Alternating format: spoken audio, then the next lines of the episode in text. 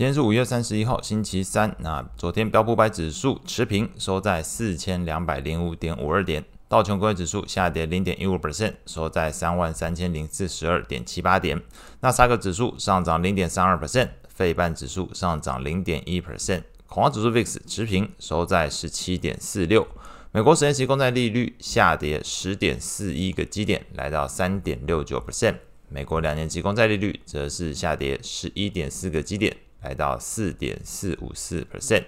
美元指数下跌零点一五 percent，收在一零四点零五。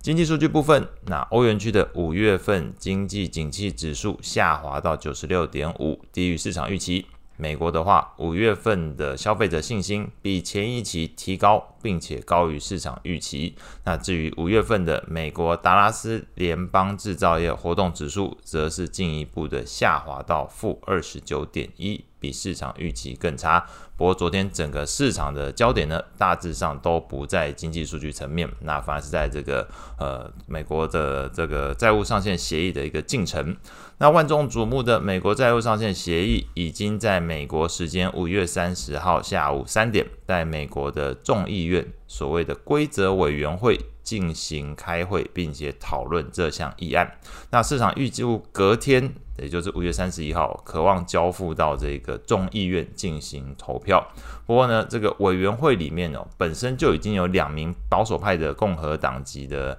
呃众议院议员，那宣称会阻止协议通过。那至于共和党籍的这个众议院议长麦卡锡，则是表示有信心能够在共和党的这个呃议员支持之下，在众议院通过这项债务上限法案。但是与此同时，又有众议院的共和党籍内部的所谓自由党团，那他的主席叫做佩里，呼吁共和党员反对这个在线协议，那使得这整个美国债务上限协议在众议院的各个阶段，其实都存在一定的变数。那市场投资人也倾向观望以待。那昨天整个美股四大指数基本上表现是持平的一个情形。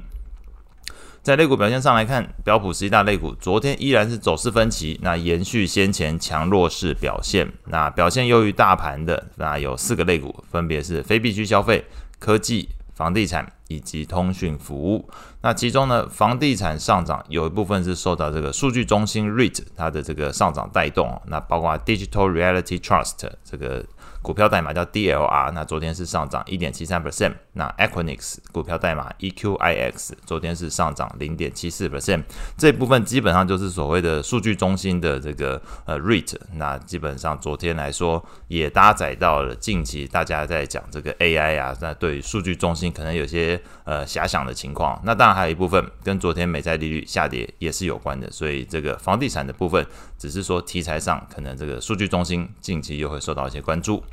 那表现最差的三个类股，昨天分别是必须消费、能源还有健康照护。那其中能源类股是直接受到昨天西德州原油期货下跌四点三一 percent 做一个拖累的情况。那健康照护类股有一部分是受到大型药厂的股价下跌拖累，包括这个默克药厂昨天下跌了一点七 percent，辉瑞药厂昨天下跌一点五七 percent。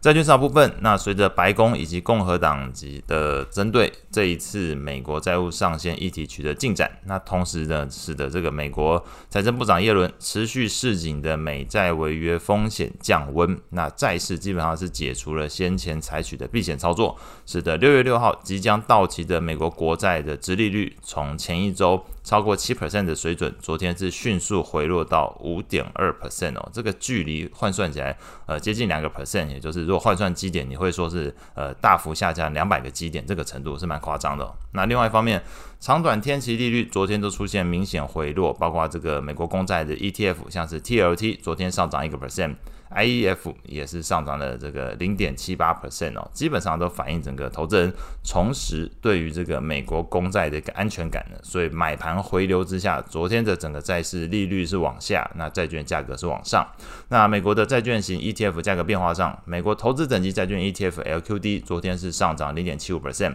非投资等级债券 ETF HYG 则是上涨零点四三 percent。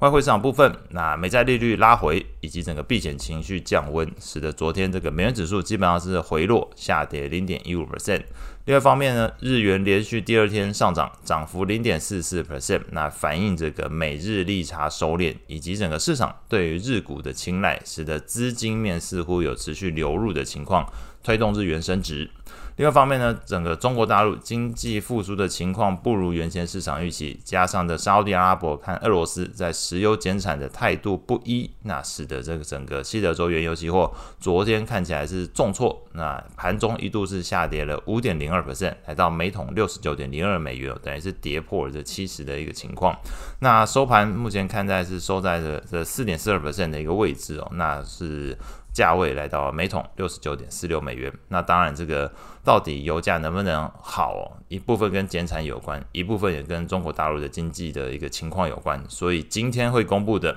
中国五月份的官方的 PMI，那稍微大家可以关注一下。那其他的经济数据包含了这一个美国的五月份芝加哥 PMI，还有美国四月份的 JOLTS 职位空缺数。大家一起来看一下整个劳动市场目前的一个情况。